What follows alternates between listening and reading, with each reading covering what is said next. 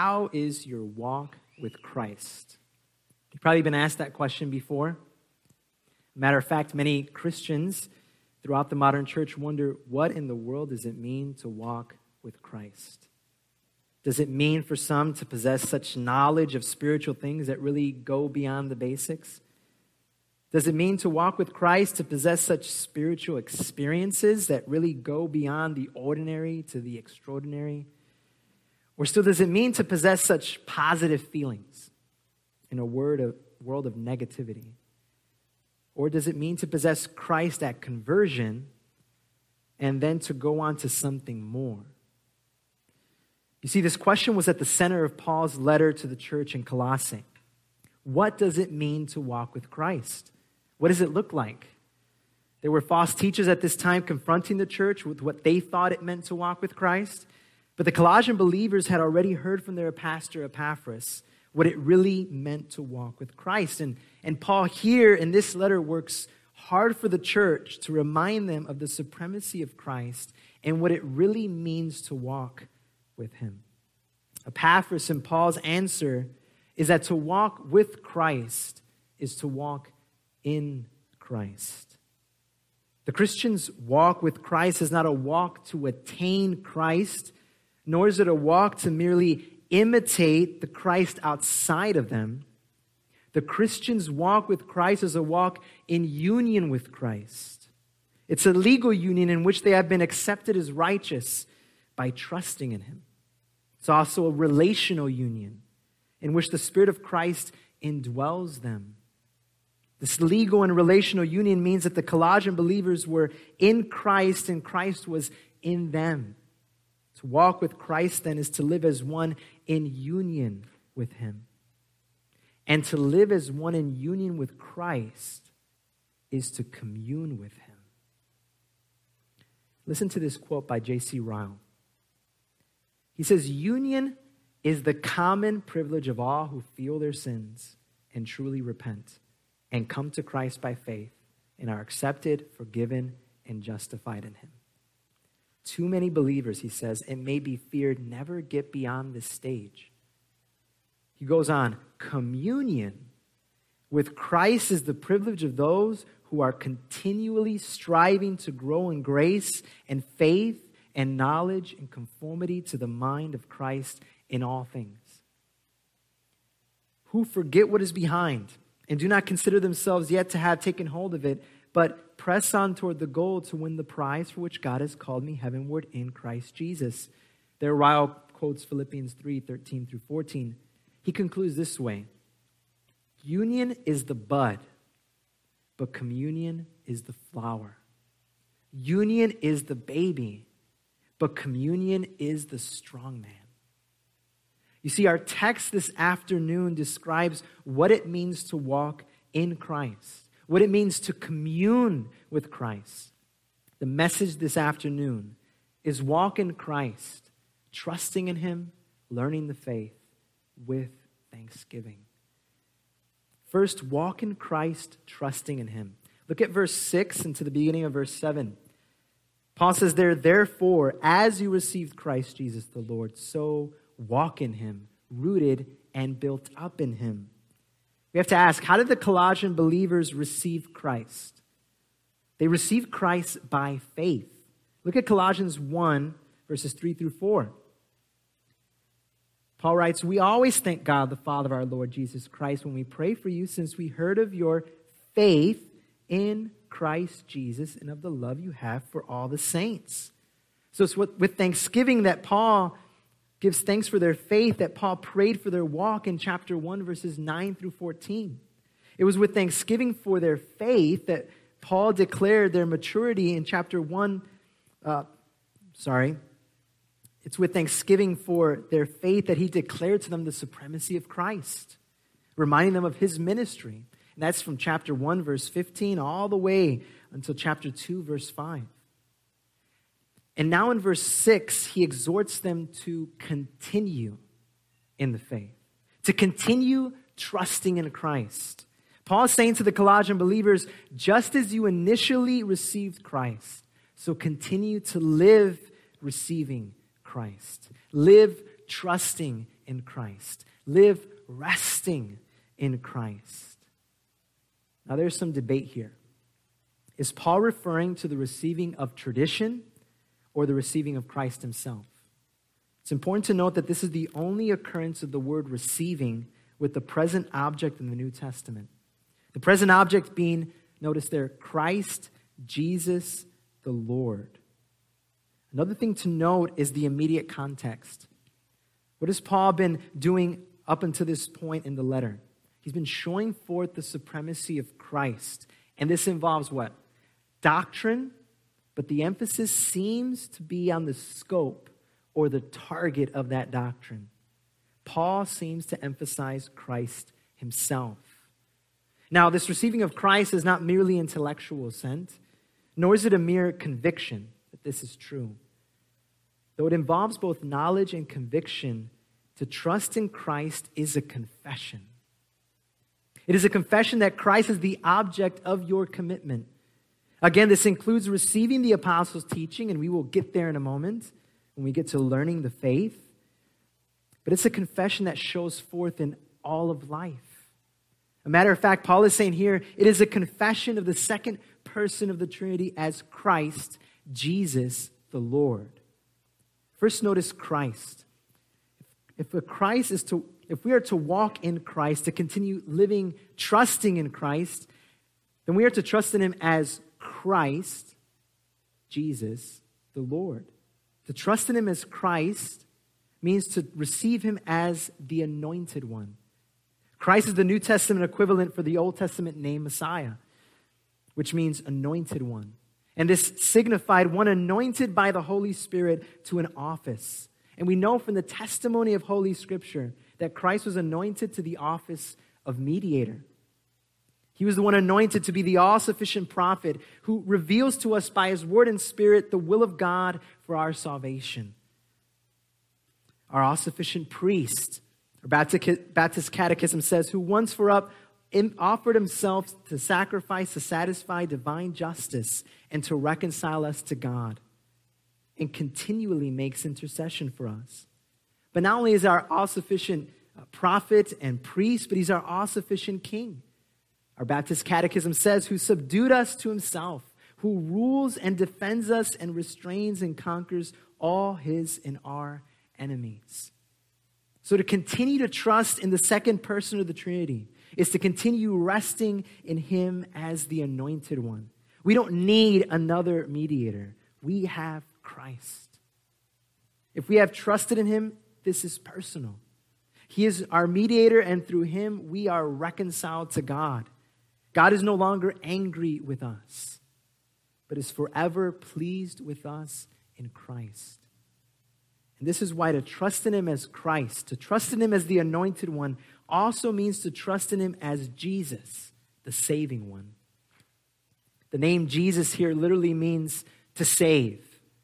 We see this exactly in what the angel of the Lord said to Mary in Matthew 121. There the angel says, She will bear a son, and you shall call his name Jesus, for he will save his people from their sins. To walk in Christ means to believe that Christ alone is Jesus, the only Savior of sinners. And this confession then is a denial that there's any other who can save you. To walk in Jesus then means to look away from ourselves and to look only to Jesus for our salvation. To trust in Him as Jesus means to acknowledge God is holy, that God is absolutely righteous and pure, and that you are not but is to know and be convinced and rest in the reality that Jesus Christ is holy. That Jesus is the only one who can satisfy divine justice, be that real sacrifice, and pay the penalty for our sin as our substitute. It is to trust that Jesus has purchased you. No longer is the sinner who trusts in him a slave to sin or owned and belonging to Satan. And this is why to trust in him as Christ, the anointed one, and to trust in him as Jesus, the saving one, is to trust in him as Lord, the sovereign one. So many want Christ as Savior, let alone they don't even know what that means. Far fewer desire Christ as Lord. But to trust in him as Lord means to trust in him as the sovereign one. You see, Lord was a title which expressed the exalted character of Christ, his supreme spiritual authority.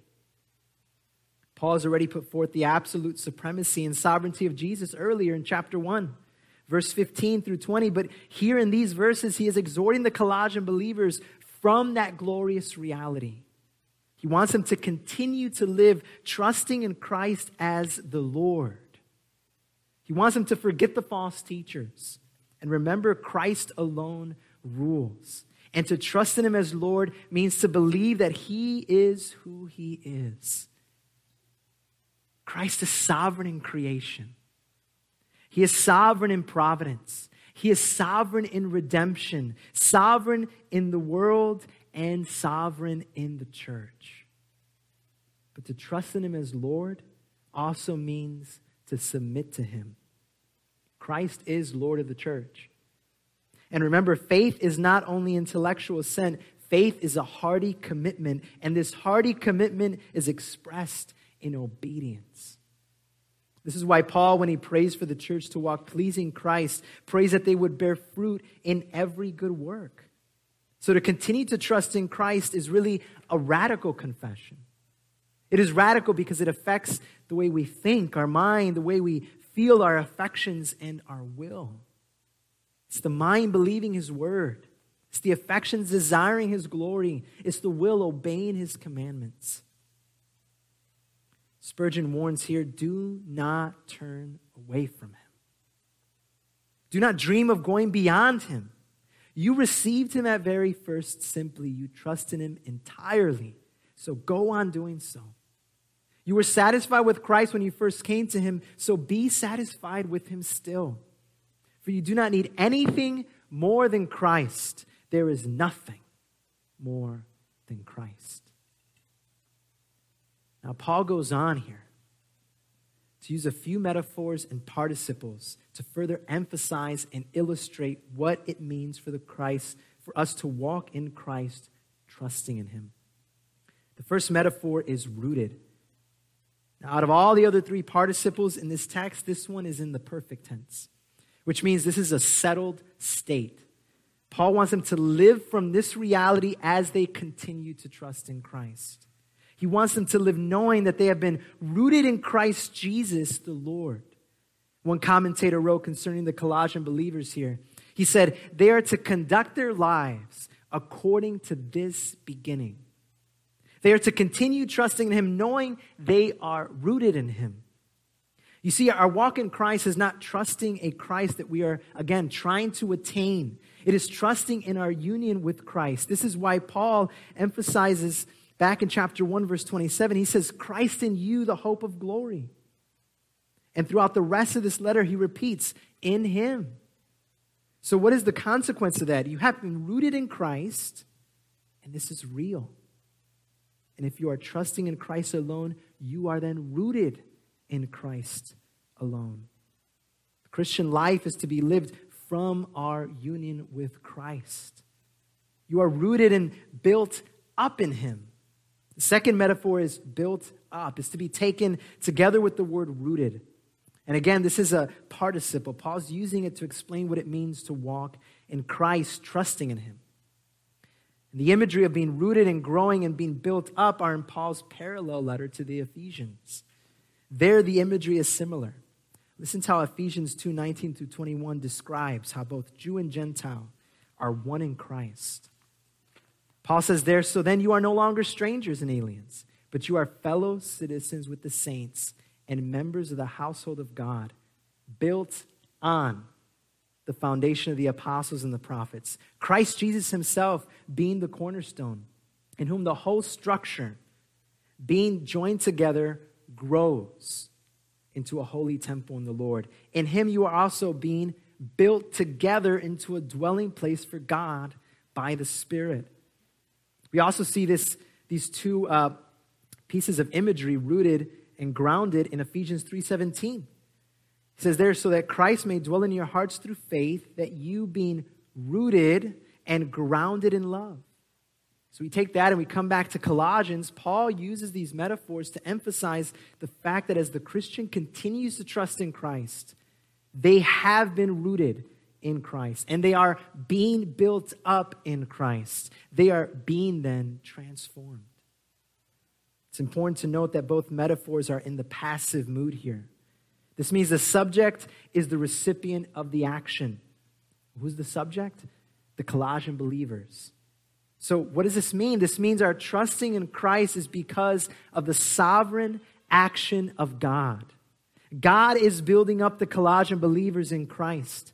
This doesn't mean the Christ that Christ walking in him is, is passive. The exhortation, so walk, implies the very opposite of that. But what Paul is getting at here, using these metaphors, applying these participles, is the spiritual reality that as we walk in Christ, we walk as those who are rooted in him. This is our settled state. And because of this settled state, as we walk in Christ, we walk as ones being built up in him. This is what is really happening by the work of the Holy Spirit. God builds us up. He gives the grace, and since we are in Christ, we can continue being built up in Him, in Him who is the building, Christ. It's being, we are in Christ, rooted and built up in Him, that we can continue trusting in Him. But the question for us this afternoon, the question we have to reflect upon is are we trusting in Christ? Are we communing with Christ? If we're trusting in Christ this afternoon, we need to continue trusting in Him. It's not trusting in Him once or twice, it's remembering each day that by the sovereign work of God, you are rooted and being built up in Christ. So walk in Him, just as you first received Him. Commune with Christ by continuing to trust in Him. Because from beginning to end, the Christian life is just that a life trusting in Christ. This is why Paul goes on because real faith in Christ, if it is present, it will be established. Remember, faith is a confession. And this confession is comprised of the subjective commitment to Christ, our resting upon Him, our receiving Him, and it's also composed of the objective word of Christ.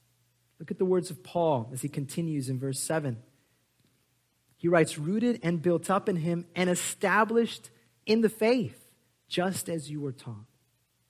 Simply put, this means understanding and living out the truth. Not only are we to walk in Christ trusting in him, we are to walk in Christ learning the faith. We've looked at the metaphors. Now, notice the third participle. Paul writes, established in the faith. That is, if one is to walk in Christ learning the faith, they are called to be established in it. Their foundation must be right, their foundation must be sound doctrine. Here, Paul points out the matter of our learning, the material. And the matter is the faith. He has already used this phrase earlier in chapter 1, verse 23, if you look there. When he wrote that they must do this, that what they must do, since they had been reconciled to Christ alone, he says, if indeed you continue in the faith, stable and steadfast, not,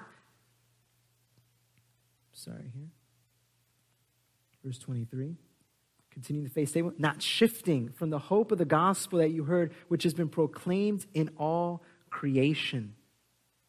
So you see, the faith there as has been explained, most often refers to the doctrine or the apostles' teaching. This is, this is the matter or the material of the Christian's learning. And Paul wants them, he wants the Colossians to be established in it. If you also notice back in verse 23, he wants them to remain stable and steadfast in it. In Ephesians 4 14 through 16, he describes the great impact of this. Listen to this text. It's often repeated, but it's so very important.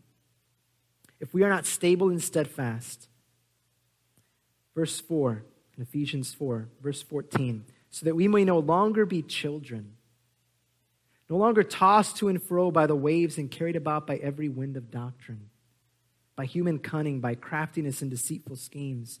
Rather, speaking the truth in love, we are to grow up See the imagery again? Grow up in every way into him who is the head into Christ, from whom the whole body, joined and held together by every joint with which it is equipped, when each part is working properly, makes the body grow so that it builds itself up in love. This is why we must be stable and steadfast. This is why we must walk in Him, learning the faith. You see, Paul wants the church to be immovable, but being established in the faith doesn't mean we don't move in light of it. The faith is to be that wood that fans a flame in our hearts for Christ. You see, Paul is not interested in merely well versed, confessional, say the right kind of answer Christians. He wants them to understand the truth and he wants them to live it out. He wants them to comprehend it and to put it into practice. Now, some might say, well, that's the issue with Reformed churches. All about the doctrine, but where's the gospel? Where's, where's Christ? My friends, we see it here. The focus of the doctrine is the gospel. And the gospel is summed up in the person and work of our Lord Jesus Christ. This is why Paul also writes in chapter 1, verse 23, they're describing the faith. He says, the hope of the gospel. He says this to remind the Colossians that at the heart of the faith is the gospel concerning Christ. You see, if to walk in Christ means trusting in Him, well, we need to know who He is. You need to know what He has done. You need to know what He has given. As Christ Himself said in Matthew 28, He says, Teach them to obey all that I have commanded. So everything in the Scripture is important because everything in Scripture relates to Christ. And everything in the Scriptures is important because we need to be instructed. Now, some might ask, how do you learn it? I, I, go to the Bible. I don't know where to start, how to study, read, or even apply it.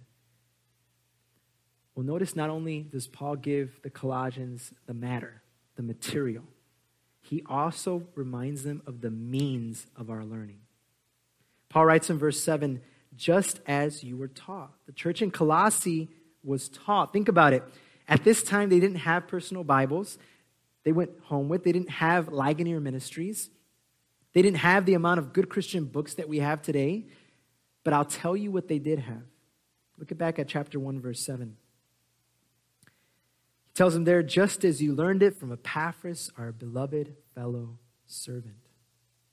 The Colossian church had a gift from the ascended Christ. Yes, he was a weak man, he was an imperfect man. He was a sinner saved by grace and being sanctified. But he was a gift to the church. They were given a servant who worked hard in teaching and exhorting and praying for them. This would be the primary means then of their learning, and they're putting that learning into practice. The ordinary means of our learning is the faithful proclamation of the scriptures. And the scope of that proclamation is Christ Jesus the Lord. This is who we learn about with every sermon, every lesson in Christian education. Private learning then must be had by the Christian, but this private study it must be informed and directed by our pastor's public ministry of the word. But neither Epaphras nor your pastor teach and preach only to your mind. But through the mind, they are seeking to address your desires, to, to summon your wills. They give the sense, but then there's the summons. You see, learning the faith again is not merely intellectual. Learning the faith involves our whole life. This is what we begin to see in the metaphor walk. It refers to the leading of one's life. Paul's saying here, I'm writing this so that for the rest of your life, you will continue trusting in Christ and learning the faith, just as you were taught. Paul's reminding them, I, I taught Christ is supreme. I taught you Christ is sufficient. Epaphras did the same. Now live. Live recalling. Live delighting. Live learning, taking in all that you are learning and putting it into practice because this is what it means to walk in Christ. Are you learning the faith? Is the faith fanning aflame your heart for Christ? My brothers and sisters, I urge you this afternoon to genuinely learn the faith and remember at every point, even when it is difficult and tedious to listen, Remember that it's all in reference to your relationship to Jesus Christ. To walk in Christ is to commune with Christ. And this means, as we have seen, continuing to trust in Him, learning the faith. But this walk is not complete without thanksgiving. Which is why, in the last part of verse 7, Paul concludes by saying, abounding with thanksgiving. Now, there are three brief implications I want to draw out here. First is that abounding in thanksgiving means to give thanks to God. The Christian life is not a thankful life just to be thankful. The Christian life is a life of thanksgiving to God. Look again at Colossians 1, verse 3. Paul writes there, he says, We always thank God, the Father of our Lord Jesus Christ, when we pray for you. You see, a Christian is not thankful just to be thankful. A Christian is thankful to God, and they're thankful to God because God is the Father of our Lord Jesus Christ. You see, Paul acknowledges that it was the love and wisdom of God to send his Son into the world to save us from our sins. And the fact is, beloved, abounding in thanksgiving means constantly remember the gospel. The gospel we so often forget. Remember what God has done through Christ to save you. Remember that God, the Father of our Lord Jesus Christ, has shown his love for us in this that while we were still sinners, Christ died for us. To abound in thanksgiving, then, is to remember that where sin abounded, grace has abounded all the more. So to abound in thanksgiving means to give thanks to God. Second, is that abounding in thanksgiving means to give thanks to God through Christ. Turn to Colossians 3, verse 17. Paul writes there, And whatever you do, in word or deed, do everything in the name of the Lord Jesus, giving thanks to God the Father through him. You see, you can't give thanks to God without a mediator. Because to do that is really to give thanks to God selfishly. But to truly give thanks is to give thanks to God through the only mediator between God and man, that is through our Lord and our Savior, Jesus Christ. And really, without Christ, your supposed thanksgivings will not abound. If they are not through Christ, acknowledging Him, trusting in Him, they will not abound. Only the sinner in Christ can abound with thanksgiving. But third, abounding in thanksgiving means to give thanks to God through Christ in everything. Look back at Colossians 3:17 again. Notice whatever you do in word or deed, do everything in the name of the Lord Jesus Christ, giving thanks to God the Father through him. My friends, this doesn't mean every sentence you speak is a word of thanksgiving, or that you're always walking around with a big smile on your face. Notice what verse 17 says in word and deed. Thanksgiving is then comprehensive. We are called to demonstrate thanksgiving in attitude and action. This means doing everything without complaining or arguing. This means not being easily angered. This means considering others more important than ourselves. This means that out of our thankfulness to God for Christ, you obey his commandments. This looks like giving thanks to God throughout the day spending our days thinking about all that we have reason to be thankful for. I remember a, a, very difficult season of my life. My health was poor, and I was, I was struggling with the deep depression.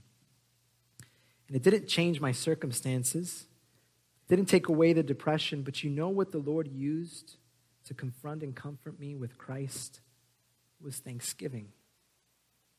Though the tears may fall, it's when we give thanks to God through Christ and everything that we remember what makes it all possible. And what is it? It's grace. My friends, you may wonder how is it possible to be thankful in the midst of the trouble, in the midst of the pain and the hurt? And the answer is God's grace. It's the grace of God that reminds us in suffering to pray. It's the grace of God that reminds us in prayer of the benefits of our redemption. And you know what one of the several benefits is? Increase of grace. More grace to be trusting in Christ. More grace to remember his plan is perfect. more grace to bring our sorrows and our tears to Him, and rest assured that He loves us, that He is working all things for our good. More grace to know that our greatest need through it all is to know Christ and to walk in Him. An unbeliever, you know who you are. You can't do this if you don't have Christ. So come to Christ. Don't wait any longer to come to Christ. But, believer, you can give thanks in everything, even when there is suffering, and say with Job, Naked I came from my mother's womb, and naked shall I return. The Lord gave, and the Lord takes away. Blessed be the name of the Lord. So, if you believe that Christ is supreme, if you're really resting in the fact that He is sufficient to save you, then walk in Him. Walk in Him, continuing to trust in Him, learning the faith, and abounding with thanksgiving. Let's pray.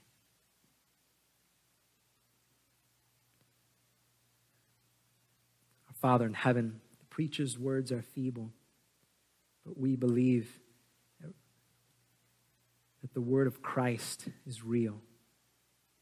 And the word of Christ is what we need. And we thank you for this word. We thank you for the reminder that we are in Christ and that Christ is in us. And as Paul said, the life we now live, we live by faith in the Son of God who loved us and gave himself for us. So often we forget and we complicate things in the Christian life. Yet it is very simple. Continuing to look to your Son, Jesus Christ. Grant us grace, Father, to continue to look to him, to behold more and more of his glory to rest in Him as the anointed one, as the sovereign one, as the saving one, and to truly learn the faith. May Sovereign Joy Reformed Baptist Church be a church full of joy, understanding, and living out the truth. And may this be a church that abounds with thanksgiving, even as they sorrow in the midst of this world. We thank you that we have been given everything we need in Jesus Christ, your Son. We ask that now, through the ordinary means of grace, even as we continue to worship you this afternoon, you would conform us more into the image of your beloved Son, our Lord and our Savior. Through him we pray. Amen.